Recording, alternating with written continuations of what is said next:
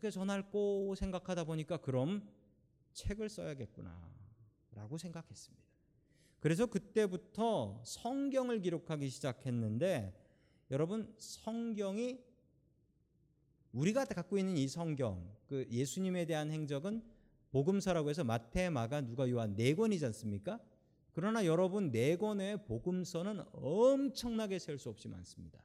예수님을 봤다라는 사람 옆에서 한 번이라도 본 사람들이 적은 것. 그리고 한참 뒤에 우리 아버지 어머니 교회에서 들은 얘기 그거 정리해서 적은 것. 뭐 도마복음 유다복음 이런 것도 있어요. 실제로 지금 남아 있습니다. 그래서 그런 얘기들이 뭐 책으로도 나와 있고 인터넷에도 있습니다. 근데 여러분 그런 거 보시면서 오해하지 마시기 바랍니다. 이런 성경을 뭐라 그러냐면 위경이라고 해요 위경 위경. 위경은 성경이라고 쓰긴 썼는데 이 내용을 보면 야 이게 도대체 성경이냐라고 할 수 있을 만큼 엉뚱한 내용들입니다. 제가 그 중에 몇 가지를 읽어 드립니다. 한번 여러분 들어보십시오. 야고보 원복음서라는 곳에 나오는 얘기인데 마리아가 아이를 낳게 되자 나사렛의 요셉이 자켈이라는 산파를 데려온다. 마리아는 동굴에서 아이를 낳는데 동굴 전체가 광채로 빛나고 있었다. 산파가 마리아의 몸을 검사하고 출산할 때도 전혀 피가 흐르지 않았으며 아파하지도 않았을 뿐 아니라 처녀가 임신하고 나서도 해산한 뒤에도 그냥 그대로 처녀였다고 하나님을 찬미했다. 라는 얘기입니다. 여러분 이 얘기를 보면 그냥 마리아를 하나님 같이 이렇게 숭배하는 그런 내용이 들어 있습니다. 네, 이런 책은 성경이라고 볼 수 없어요. 자, 또 하나의 이야기입니다. 예수가 길을 걷다가 한 아이가 예수의 어깨를 부딪히자 길 가다가 애랑 어깨를 부딪힌 거예요. 그러자 예수는 화가 나서 그 아이에게 저주를 퍼붓는다. 그 아이는 즉시 땅에 넘어져 죽었다. 황당해요. 죽은 아이의 부모가 요셉에게 가서 당신 아들 예수 때문에 이런 일이 벌어졌으니 이 마을에서 살 수가 없다. 저주가 아니라 축복하는 법을 아이들에게 가르치라. 라고 원망을 했습니다. 요셉은 아무 데도 안 보는 데 가서 예수를 혼낸다. 예수는 요셉을 원망하는 사람이 벌을 받을 것이라고 말하고 정말 그렇게 불평한 사람은 장님이 되어버렸다. 라는 얘기입니다. 이건 뭐 예수님이 그냥 엄청 복수를 잘해요. 또 하나의 마지막 이야기입니다. 사람들이 공포에 질리자 요셉은 예수의 귀를 잡아당기며 혼을 내며 혼을 내고 예수는 요셉에게 화를 낸다. 전형적인 티네이저라는 거죠. 도마의 유년 시절 복음이라는 복음입니다. 이게 언제 써졌냐면 AD 150년. 그러니까 예수님 따라다녔던 사람도 아니고 예수님을 제대로 본 사람도 아니에요. 예수님 돌아가시고 나서 150년이나 뒤에 있었던 사람이 쓴 얘기인데 여러분 이 얘기를 보면 어떻습니까? 예수님이 못된 사람으로 나와요. 티네이저고 뭐 아버지가 예수 귀를 잡아당기고 예수는 불평하고 반항하고 뭐 이랬다는 얘기가 나옵니다. 여러분 지금 들어도 이건 말도 안 된다라고 생각하시죠? 여러분 감사하게도 누가가 복음서를 이렇게 잘 아름답게 기록을 했습니다. 여러분 기록하는 건 참 중요합니다. 저는 어디 가나 기록을 하려고 애를 많이 씁니다. 왜냐하면 사람 머리가 이게 한계가 있잖아요. 이게 잘 잊어버리잖아요. 그래서 저는 어디 가나 기록하려고 애를 많이 씁니다. 여러분들이 기도 제목을 주셔도 그냥 저는 듣고 흘리지 않습니다. 왜냐하면 제 머리는 한계가 있어서 그래서 자꾸 적습니다. 언제 어디서 만났고 어떤 기도 제목 주셨고 그리고 그 기도 제목으로 열심히 기도하려고 애를 씁니다. 왜냐하면 여러분 우리의 기억은 너무나 약하기 때문에 그렇습니다. 우리의 기억이 너무나 좋지 않아서 하나님께서 주신 은혜도 너무 쉽게 잊어버려요. 너무나 쉽게 잊어버려요. 여러분 그게 우리의 모습이지 않습니까? 여러분 기도 제목을 적는 분들은 있습니다. 그런데 여러분 저는 감사 제목 적는 분은 거의 못 봤어요. 감사 제목 적는 분은 별로 보지 못했어요. 내가 받아야 될 것, 내가 얻어내야 될 것에 대한 기도 제목은 적지만 하나님께서 주신 것 이거 정말 잊어버리지 말아야지라고 하며 감사 제목 적는 분은 정말 별로 보지 못했습니다. 여러분 기록하는 사람이 되십시오. 기록이 기억을 지배한다고 합니다. 기록이 기억을 지배한다. 여러분 기록을 해놓으면 이게 얼마나 아름다운 건지 아십니까? 여러분 설교 때 이렇게 적으시는 분들이 계신데 어떤 분이 몇 년째 적으시더라고요. 그래서 그 적으신 거 다시 보세요. 그랬더니 안 봐요. 이거 볼 시간이 어디 있어요. 근데 왜 적어요? 라고 했더니만 그분 하시는 말씀이 보고 있으면 뿌듯해요. 보고 있으면 뿌듯하대요. 내가 이렇게 열심히 듣고 내가 열심히 이렇게 공부했구나 라는 것에 대한 뿌듯함이 있다는 거예요. 여러분 기록하면 행복해질 수 있습니다. 기록하면 행복해질 수 있어요. 여러분의 삶 속에서 불평거리 기억하지 마시고 사람이 그래요. 불평거리를 기억해. 남편의 잘못했던 것, 나한테 섭섭하게 했던 것, 그러니까 내가 아이 가졌을 때 먹고 싶었던 그것을 왜 안 사줬냐 이런 걸 기억을 해요. 해준 거 기억하지 않고 참 저는 저희 집 사람한테 너무나 감사했던 게 먹고 싶은 게 꼴랑 밤 12시에 짜장면이었어요. 그래가지고 그냥 24시간 하는 옛날 짜장 가서 대충 그렇게 해서 저는 넘어갔습니다. 그런데 여기 아직도 그 죄를 짊어지고 사시는 분들 계시죠? 여러분 기억할 거 감사할 거 기억하세요. 불평거리 원망거리 기억하면 불행해서 못 삽니다. 여러분 기억이 아, 기록이 기억을 지배합니다. 누가가 이렇게 아름다운 하나님의 말씀을 기록한 것처럼 여러분들도 여러분들의 삶 속에 잊지 않고 기억할 것들을 기록하세요. 그럼 행복해집니다. 저희 집에 아주 훌륭한 기록이 있는데 제가 미국 와가지고 처음에 산 것도 아니고 얻은 책꽂이가 하나 있어요. 얻은 책꽂이인데 그 책꽂이에 그 아이들이 미국 와가지고 그때부터 요 양쪽 면에 이렇게 모서리에 양쪽 면에 아이들이 키가 크는 걸 이렇게 저희 저는 매달 첫째 날 이걸 체크하거든요. 그래가지고 큰 놈은 요쪽 면, 작은 면은 요쪽 면. 뭐 저는 안 자라니까 안 재요.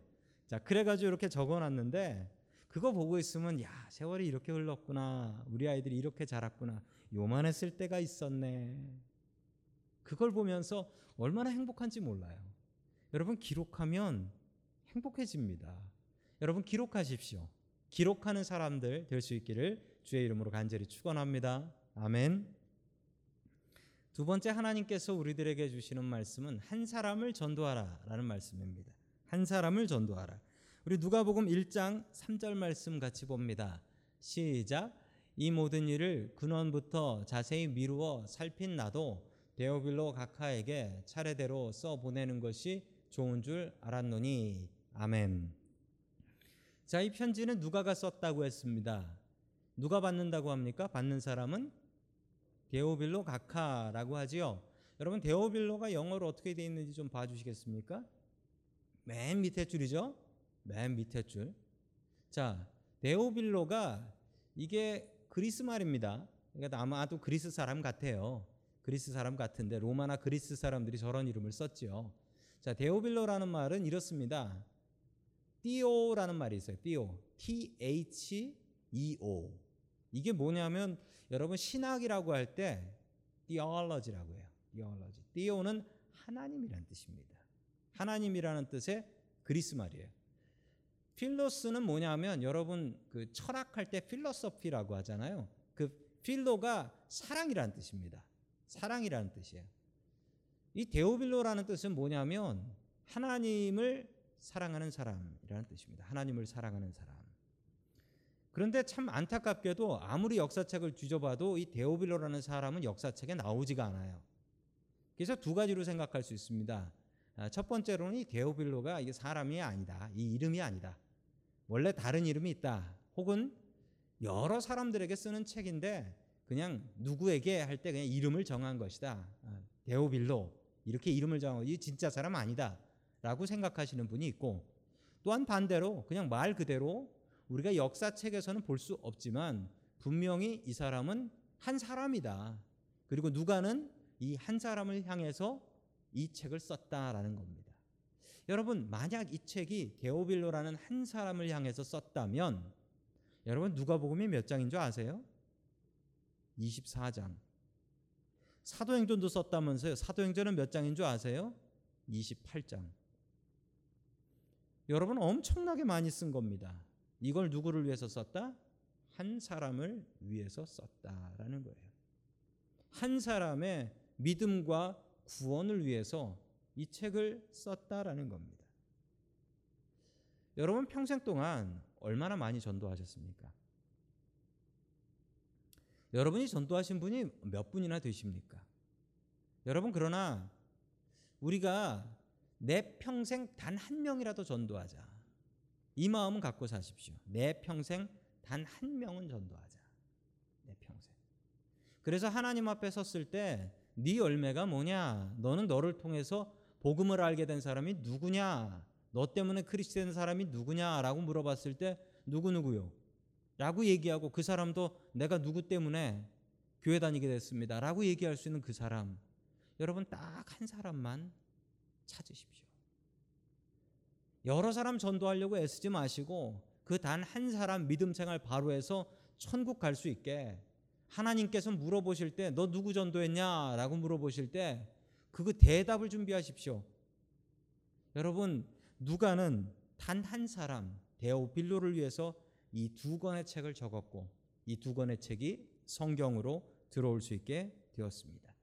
여러분 우리도 이 답을 찾고 살아야겠습니다. 나를 통해서 교회 다니고 나를 통해서 예수 믿고 나를 통해서 구원받은 그 사람 단 한 사람을 준비할 수 있는 저와 여러분들이 될 수 있기를 주의 이름으로 간절히 축원합니다.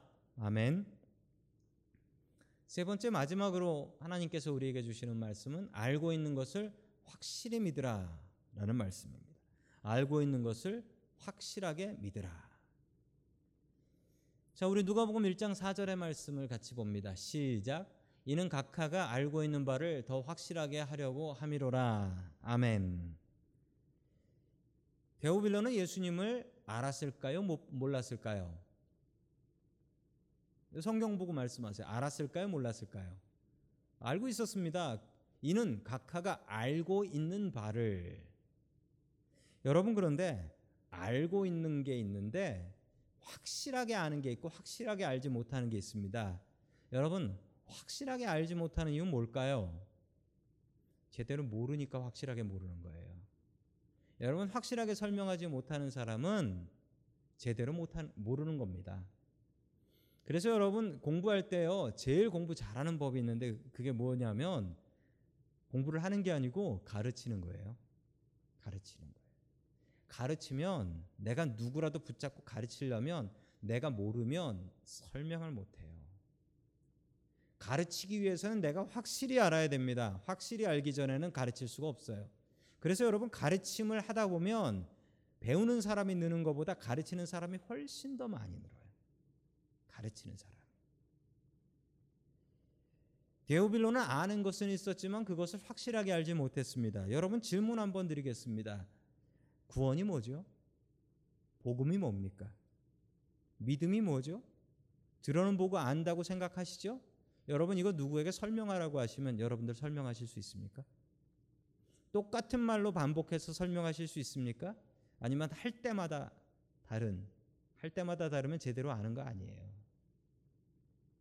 여러분 우리가 알고 있는 것을 확실히 해야 합니다. 알고 있는 것을 확실히 하지 못한다면 그건 아는 게 아니라 모르는 것이기 때문에 그렇습니다. 여러분 누가복음의 목적은 우리가 어렴풋이 알고 있는 것을 확실하게 알고 믿자라는 것입니다. 여러분 누가복음은 기대가 되는 책입니다. 여러분들이 어렴풋이 알고 있는 복음의 기억들을 누가복음을 통해서 확실하게 알고 확실하게 믿을 수 있기를 주의 이름으로 간절히 축원합니다. 아멘.